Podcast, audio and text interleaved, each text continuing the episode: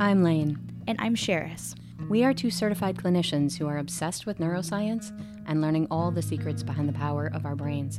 From empathy to racism, sickness, time, and much more, we're here to talk about why our brains do the things they do and how to use our minds to become happier and healthier people through the power of knowing more.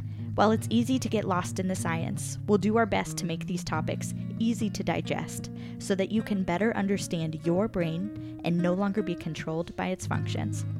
The more we understand about our brain, the more control we get over how we think and feel, and thus, the more we empower ourselves to live the lives we want and positively impact others. This is the Brain Blown Podcast. Hello, everyone, and welcome to episode seven of the Brain Blown podcast. Throughout this podcast, we've been talking about not only who we are because of our brains, but also who we are because of relationships. Contrary to what we've been told about the need to be independent, what we really need to survive and thrive is connection with others. If we're not in relationships, we are prey especially as infants. And our first relationships in life will not only shape our brain, but ultimately change who we become and influence the relationships we gravitate towards later in life. But it's not only outside relationships that get affected, it also heavily affects how we are in relationship with ourselves we don't often think about being in a relationship with ourselves, right? We don't often think about even what that means. But the relationship that we have with ourselves is really what our mental health is. It's it's how we feel about ourselves and who we are and the world and others. It is having a good relationship with yourself helps you have a good grounded sense of who you are, a good ability to walk through the world resilient, a good ability to balance the negative things that come into your life. That's, in a sense, mental wellness. Yes? Absolutely. And when I think of relationships with ourselves too, we're always in dialogue with ourselves. There's that voice in your head that you're always talking to. The constant mental chatter that so many people have. Absolutely. Yeah and it's how that mental chatter sounds that can really affect our mental wellness. Mm, and it is it is interesting. The main part of the research for this particular episode was a book by dan siegel and dan siegel has spoken pretty openly about how he talked with 65000 mental health professionals about what mental health was. Not mental illness but what mental health was. And if anybody had ever gotten any understanding or lessons on it, and 95% replied no. Whoa. We focus a lot on the negative, honestly, the side effects of not having a good mental relationship with ourselves. Yeah. And I think we spend a lot of time in society trying to quote unquote treat that without ever stopping to pause and say, what does mental health, what does mental wellness look like? How can you take preventative measures rather than just trying to fix it when things go south. Absolutely. And there is this absolutely cool ability that gives us the tools to rewire and change our brain purposefully, which is incredibly powerful. We can completely rewire so much of our brain with conscious action. So, this is the neuroscience of mindfulness as we always start, we'll first dive into what this is and then also talk about it from a neuroscience level. And I think this will be a really special episode because most people see mindfulness as a buzzword? A, yes, a buzzword, a psychology sort of thing, a wishy washy woo woo. Absolutely. Has no effect on your brain or your functions whatsoever. but but in this episode, what we'll be talking about is how that's not the case. And mindfulness is actually an action that rewires absolutely your brain. And we'll talk about how that happens. Yeah, wow. because oftentimes we do confuse it with meditation, and although they're connected, they're not exactly the same. But you're right. I think it's been overused to the point where we don't even know what it is anymore. Yeah. Oh my gosh. Let's dive into this. Yeah. So let's start there. So We'll give a base Oxford Dictionary definition to start. Oxford defines it as the quality or state of being consciously aware of something. A mental state achieved by focusing one's awareness on the present moment. Brown and Ryan define it as something derived from Asian contemplative traditions.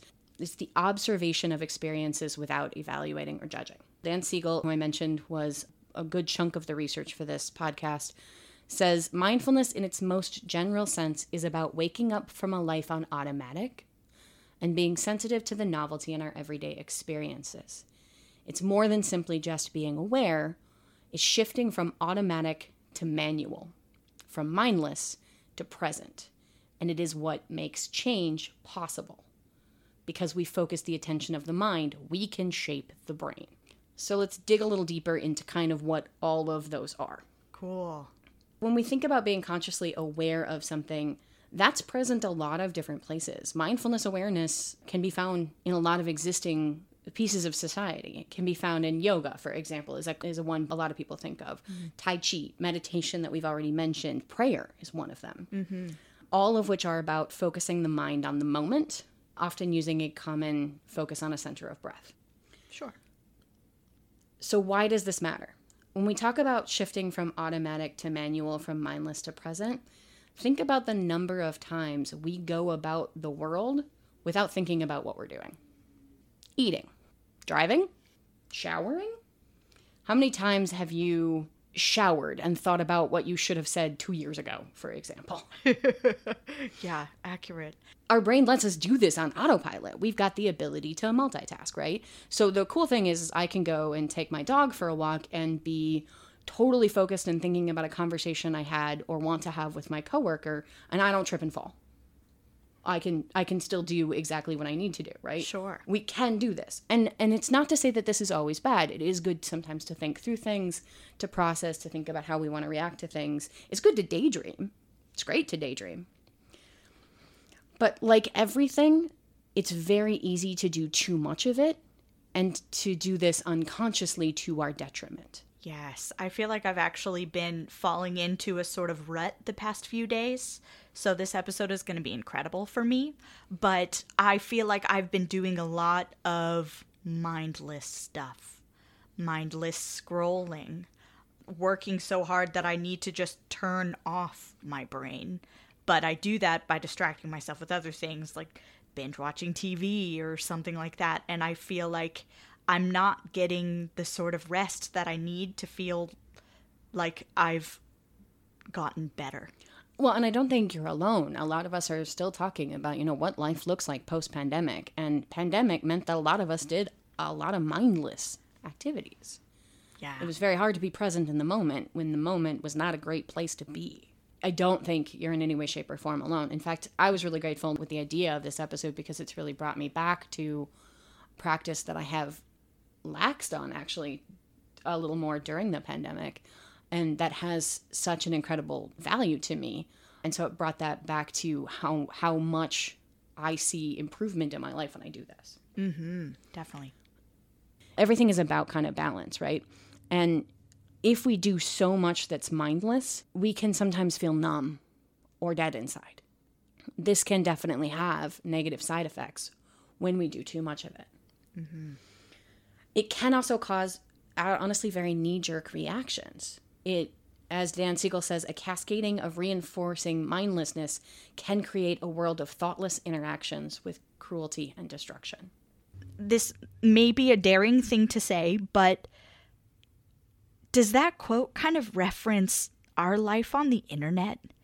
Is it how of how we'll just have so much mindless interactions with other people. We'll just scroll to no end, finding just following the next one minute video and see something, respond to it, and respond to it without necessarily thinking it through. Yes. Is that what ultimately leads to like these thoughtless interactions? It isn't just thoughtless interactions with others, actually. It's also thoughtless interactions with ourselves, is what this mindlessness can lead to. Mm. So let's say I'm back to going on a walk with my dog, right? I can go on a walk with my dog and be consistently just thinking about an interaction that I have with a coworker, right? But let's go back to our first episode. I'm walking along and I see a stick and I jump, right? Yeah. Let's take it further. I am not the most graceful individual. So if I jump when I see a stick, it's entirely possible that I'm going to fall. Uh, I could land on my knee, right? I could feel an intense amount of pain. The brain will then start to feed me why am I so dumb? Why did I just jump at a stick? What is wrong with me? Oh my God, I'm such a klutz. Right? Mm-hmm. That is not uncommon chatter. And so that's because I am operating in a knee jerk reaction and I'm letting that cascade of information occur. What our brain is doing, right? Our brain does some dumb things to try to keep us alive. That's kind of where this whole podcast kind of came from, mm-hmm. was talking about the stupid things our brain does and why we have to deal with them, if you will. Right. And a lot of them are focused on, I repeat this a lot, but your brain does not want you to be happy. Your brain wants you to be alive. Mm-hmm. So it tries to make sure that you don't do the dumb thing so you don't die. But that causes additional unnecessary suffering. So, as opposed to just feeling the pain and acknowledging, hey, my knee hurts, I am creating additional mental suffering that is actually far greater than my physical suffering. Mindfulness, on the other hand, teaches us a way of letting go of the pain or just letting the pain be experienced without the mental chatter to follow. So, to feel the pain without suffering. We are letting go of suffering that doesn't benefit us. It doesn't actually benefit me to say, Why am I so dumb? Why am I such a klutz? Because falling won't is not likely to kill me. Right.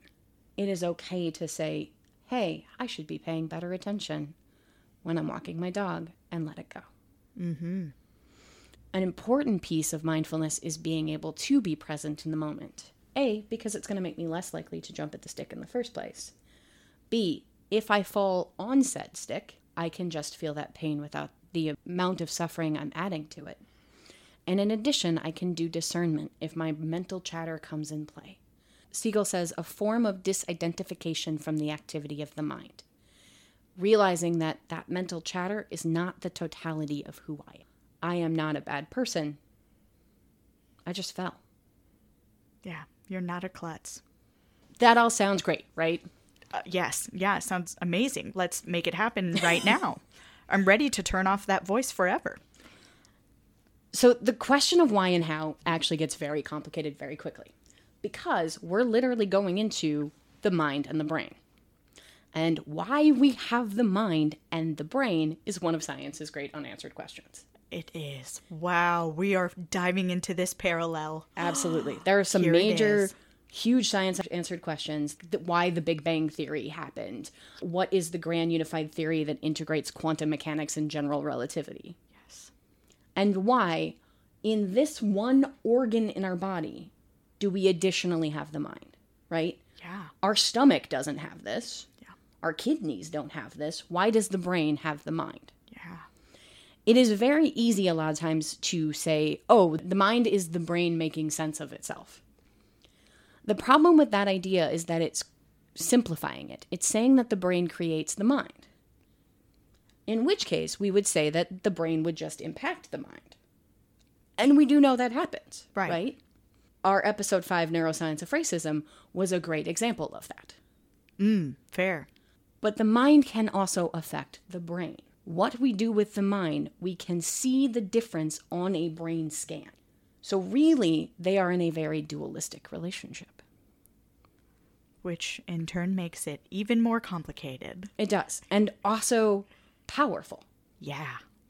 A direct quote The process that regulates the flow of energy and information, our definition of the mind, can directly stimulate brain firing and ultimately change the structure connections within the brain. That's really cool. So, this is when I'm like super excited about neuroplasticity. You could be a bat, right? Uh huh. This is that.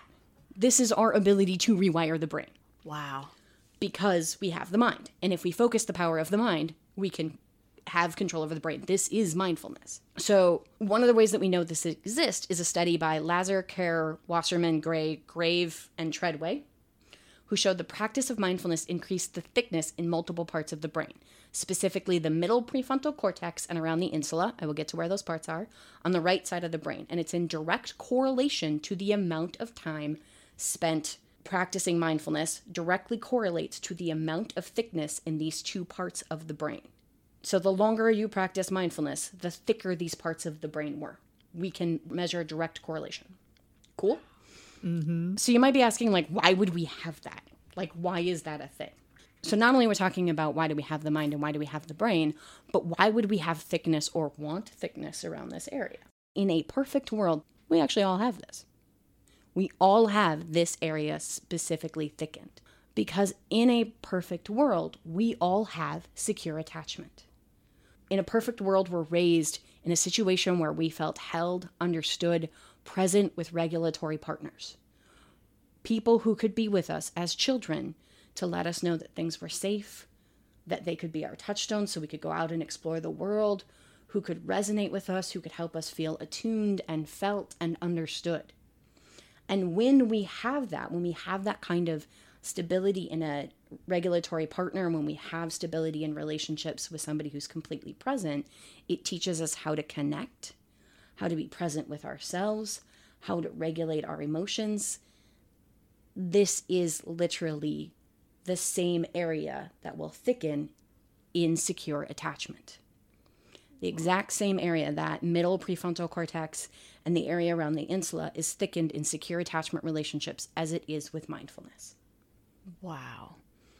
Is that the same area where we talked about in uh, last episode? If you were able to catch it, we mentioned this hub in your brain that is the same place as where all of the emotions hang out in Inside Out. Absolutely. Is that affected? It's exactly the same area. Yep.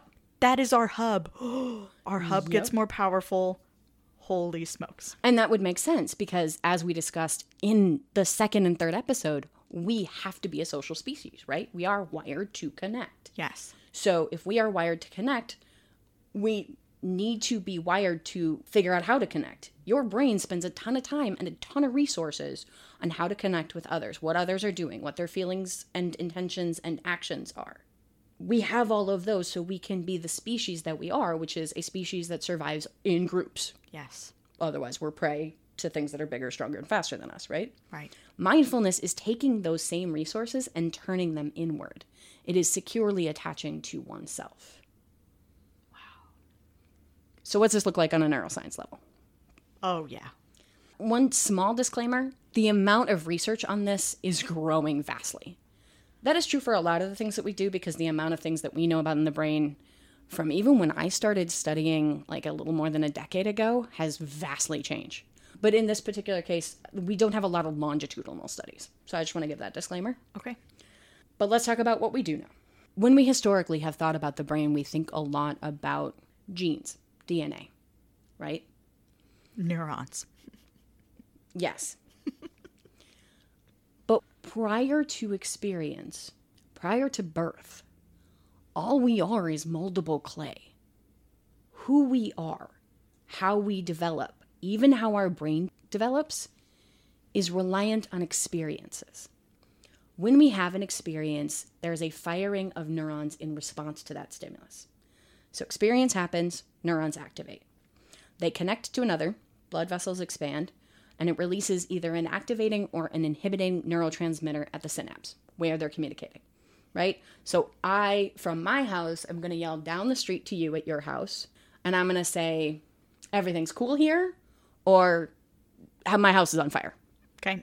And that lets you know I need to do nothing, or I need to bring a lot of water over to your house.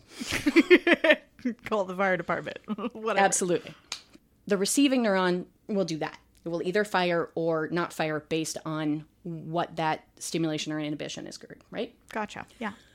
So Siegel will say there are a 100 billion neurons on average that are linked to each other via 10,000 synaptic connections. Okay? On average, which are created by genes but sculpted by experiences.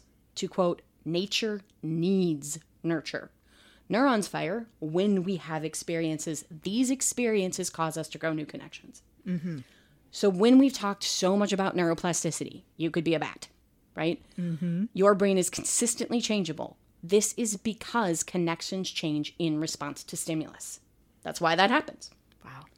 because that's how our brain consistently grows and builds and develops on itself, right? Right. So experience causes a neural firing In some situations, this will promote the activation of genes, which leads them to produce proteins that enable new synapses to form and old ones to be strengthened. Experiences equals neurogenesis, the growth of new neurons. This happens at any age. Most of that was a direct quote. Wow. So that was sort of if your neighbors are in good communication, like one house to another has good communication, then you can go out and talk to a new neighbor and make new connections and just ultimately grow and become a bigger, better, smarter human. Absolutely. You expand your neighborhood. Yes. Yes. So, Oh, yeah. Expanding on what you know, what you can do. Gotcha. I'm connecting the metaphor. I love this. mindfulness awareness is something that fosters neuroplasticity because it's focused attention on brain activation. It is us purposely thinking, I'm going to go talk to that neighbor. And I'm purposely building a relationship there, as opposed to, oh, I just happen to have a relationship with my neighbors. Wow.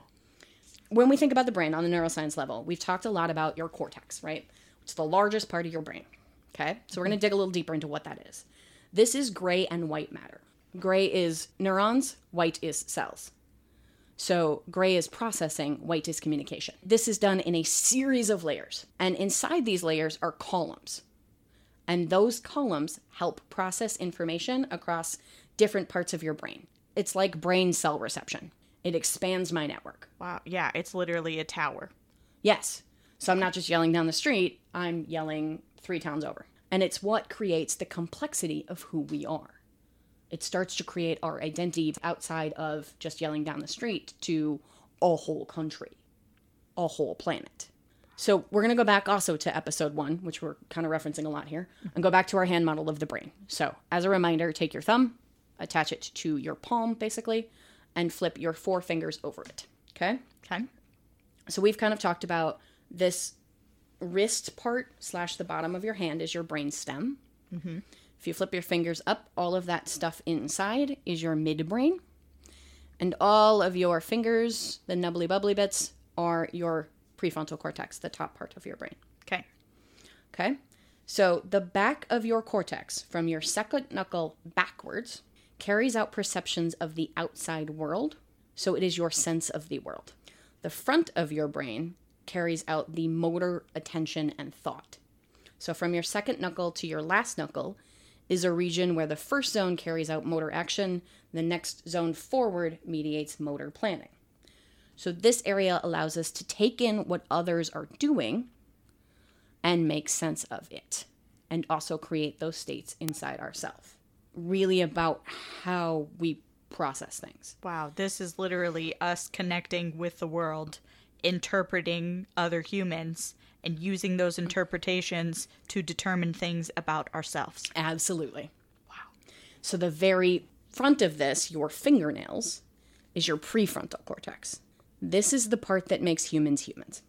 This is the part that we have that other mammals don't, and that separates us. It is a lot of the things that you think make up yourself is this front area. So the side area, still using our fist, uh, this is more of your pointer finger from about second knuckle to fingernail, is your dorsal lateral prefrontal cortex. We talked about that one last episode. We very much did. What the dorsal lateral prefrontal cortex is, as well as a lot of other things, what Siegel identified as, is kind of the chalkboard of the mind because it's focusing our attention, it's keeping track of things. Mm. It is also one of the key places of self regulation, which makes sense because what your attention on is usually am I okay? Am I in a state of fight, flight, or freeze? Mm, gotcha. Your middle and ring finger, from nails to knuckles, is a very important area that we also talked about last time. This is your orbital frontal cortex, your anterior cingulate cortex, your ventral lateral and medial prefrontal cortex. That hub Yeah. where all of the emotions sit in inside out has got to be there, right? Yep. This area receives information from the entire brain impacted by the insula. Mentioned we'd get back to the insula. Right. The insula is an information highway. So, kind of like brain Wi Fi, it is gathering information from everywhere and making sense of it. So, it can take in information about our body, our emotions, our experiences. It can create a representation of somebody else's body, emotion, experiences. It is how we do social communication. This is a really important area because if you lift those fingers up and put them back down, you may notice that your middle and ring finger, right at about the tip, are touching everything else essentially in your hand. They're touching your fingers because they're literally a part of your fingers, so they're a part of your prefrontal cortex or a part of your cortex in general. They're also touching all of that midbrain, and in fact, they're actually so far down that they're also able to touch your brainstem. Whoa. So, this is what we call neural integration. It is the ability for the brain to talk to itself. Right. It's communication, coordination, centralization.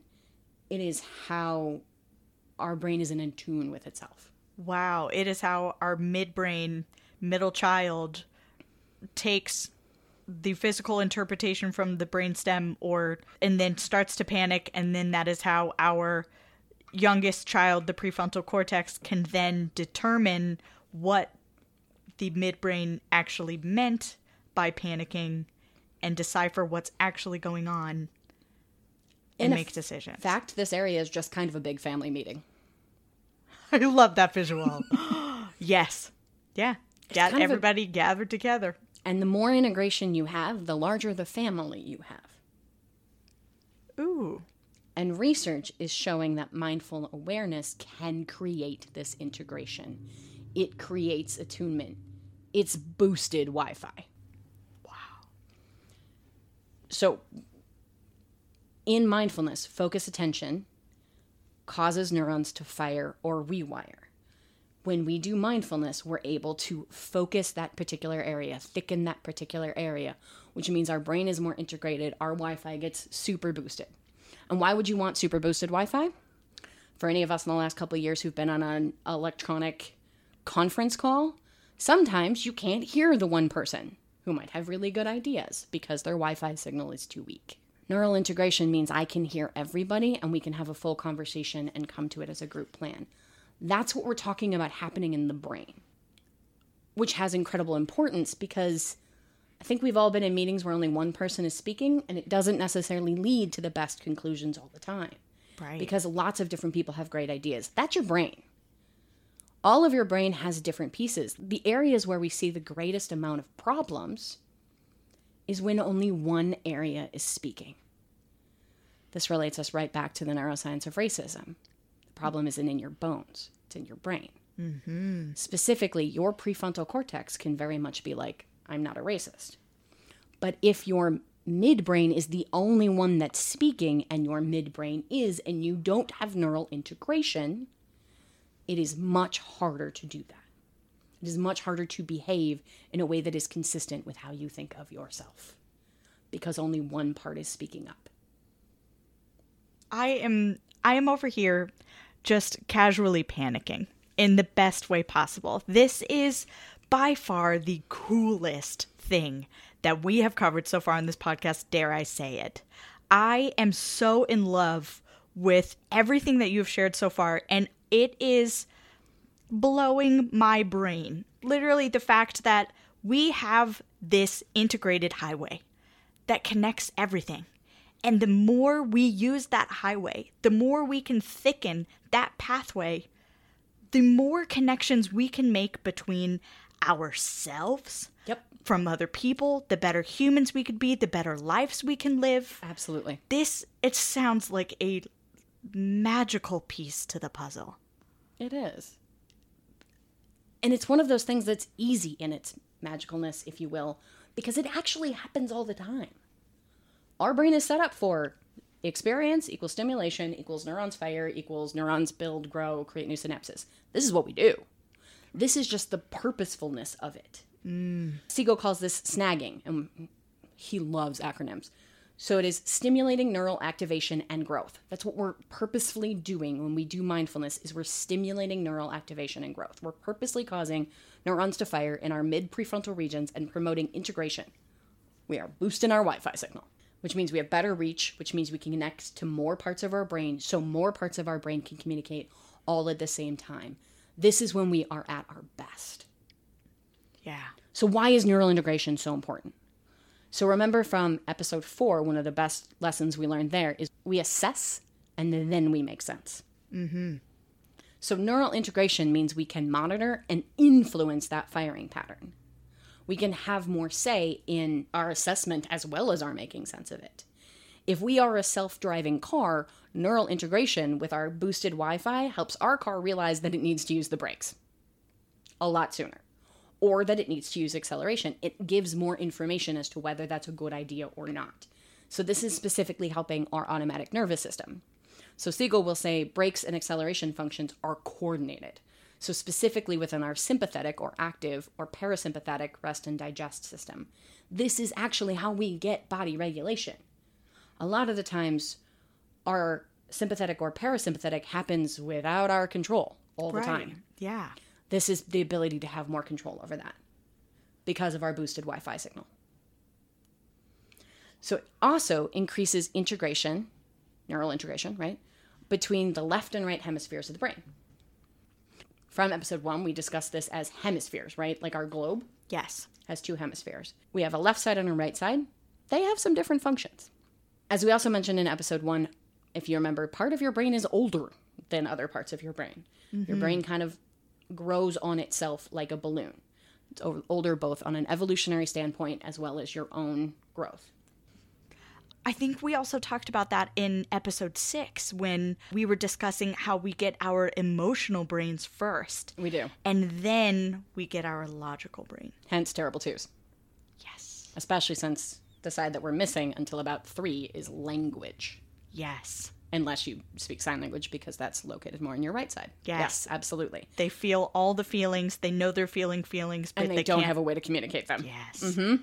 So yes, so you build brainstem and then you build midbrain and then you build the right side of your brain. And your right side's kind of all you got when until you're about 3.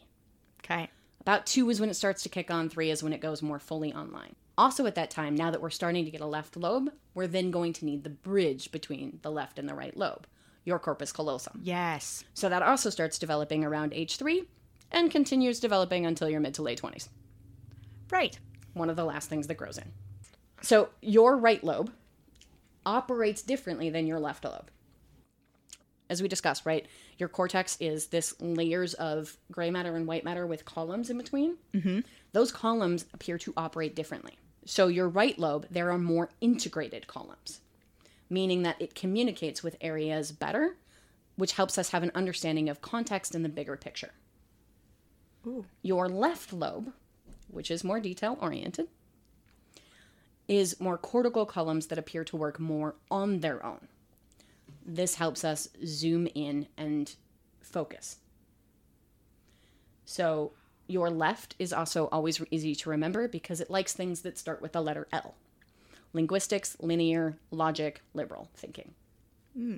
Your right is nonverbal, holistic, visuospatial, and then a whole bunch of other things like autobiographical memory, integrated map of the whole body, raw, spontaneous motion, in- intense empathetic nonverbal response, stress modulation, etc. Gotcha. Mindfulness helps us connect the two sides. Neural integration.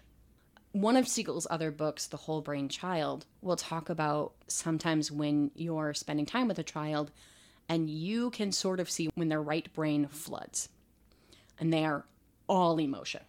A lot of this is happening because their corpus callosum isn't built yet.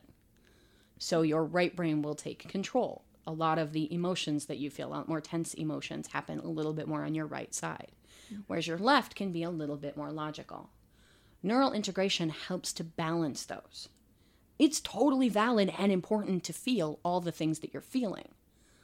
But sometimes it's very helpful to remember the logic that is also in place. So, working with kids, for example, kids who are feeling like depressed or anxious, they would talk a lot in always or never statements. I always have homework.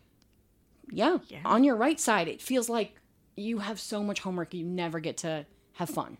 Mm-hmm. Your left side helps you remember the logic of that. Do you always have homework 24 7, 365 days a year?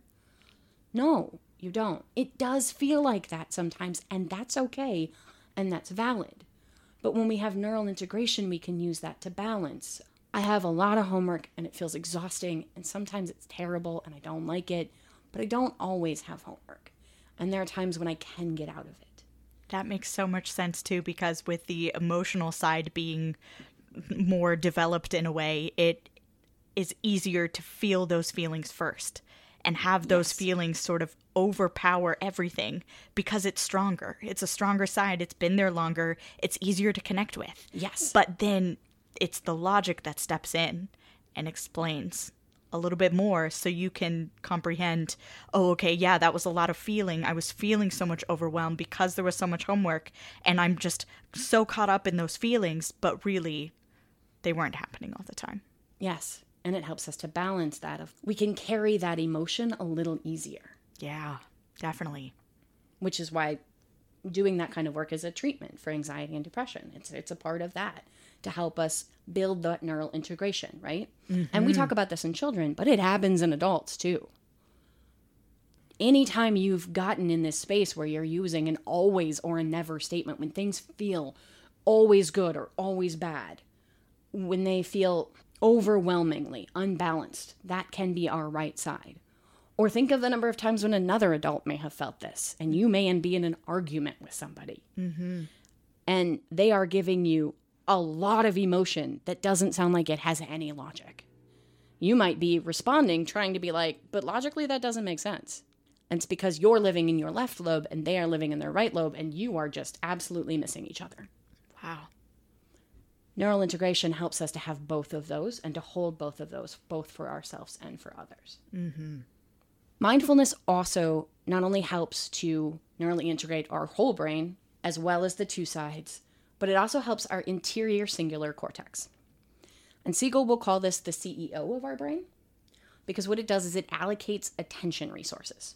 It helps determine what we focus on and how that focus activates us. Mindfulness will also help in- increase the amount of alpha and theta waves that we can see on an EEG, which often come with a sense of stability and calming. All of this makes sense. If what we're focusing on, we're able to hold with more presence, it means that is easier to hold. A lot of the times when you see, when we think of somebody like the Dalai Lama who does a lot of mindfulness practice, those type of people seem so grounded. Like they're so rooted that nothing could tip them over. yeah They seem to be able to just weather things more yes because they're not being so pulled left or so pulled right. There are good and bad things that happen to us, absolutely. But being able to hold that there are good and bad things is what helps ground us. And that often comes with more of a sense of stability and calming. So there is a connection between attention regulation and executive functioning in this middle prefrontal area. This is a direct quote. Specifically, the anterior cingulate cortex is involved in reduction of negative emotions. We see this. If there's damage to that anterior cingulate cortex, we will see increased changes in negative behaviors. We'll see increased aggression, kind of a more emotional blunting, less motivation, higher amounts of impatientness, and honestly, inappropriate behaviors. So, if we can instead grow the anterior cingulate cortex, we see the opposite side of that. So, integration helps us to support that ACC, helping us to be flexible, adaptive, coherent, energized, stable, coordinated, balanced, grounded, calm. So, integration partially also does this because it expands outside of ourselves. This is the other thing that gives us that kind of calm stability. Neural integration helps us connect more to each other. Again, this makes sense. We are a social species. The more mm-hmm. people I have watching my back, the safer I feel. So if we connect to the bigger and bigger and bigger whole, this helps us feel like we have a lot of touchstones for exploration. So we're kind of already getting into the why are we talking about it? Yeah, honestly, hearing it, I think it was a beautiful transition, though, just because we not only got to hear about where these things are happening in our brains and like what part of our brains really control this connection that we have between like mind and brain, but also brain and body, and just understanding how that all flows together. So I think we've covered so much great stuff that maybe this is where we should end this episode so that in the next episode, we have enough time to really dive into the details behind why it is mindfulness is so important to us as humans and the connections that we make with one another, but also maybe dive into specific strategies that people can use and incorporate into their daily lives. Absolutely. I think this is a topic, unlike some of the other ones that we've covered, that is uh, less cerebral and actually far more practical where we can really demonstrate the what do we do about it is to actually learn mindfulness, to learn how to purposely create this neuroplasticity, to learn how to purposely create thickening in these specific areas between your left and right lobe within your prefrontal cortex and your corpus callosum, like the places we're really looking for those benefits. In fact, I think it'd be really great to include maybe a guest on that particular episode who is absolutely new to this so we can really do a hands-on approach to what does this look like what does this feel like and try to, to bring in the listeners voices thoughts and ideas as we're going through the practical application of what do we do about it. I agree. I think that could be really special. Awesome. Well we look forward to covering that with you next episode. Thanks for listening to the brain blown podcast. To learn more, head over to brainblownpodcast.com for script notes, visuals, and any resources we mentioned. And hey, if you have any topics you're curious about or want to learn more on, we'd love to hear about it. Send us an email or reach out via social media to get started. You can find our information and more at www.brainblownpodcast.com.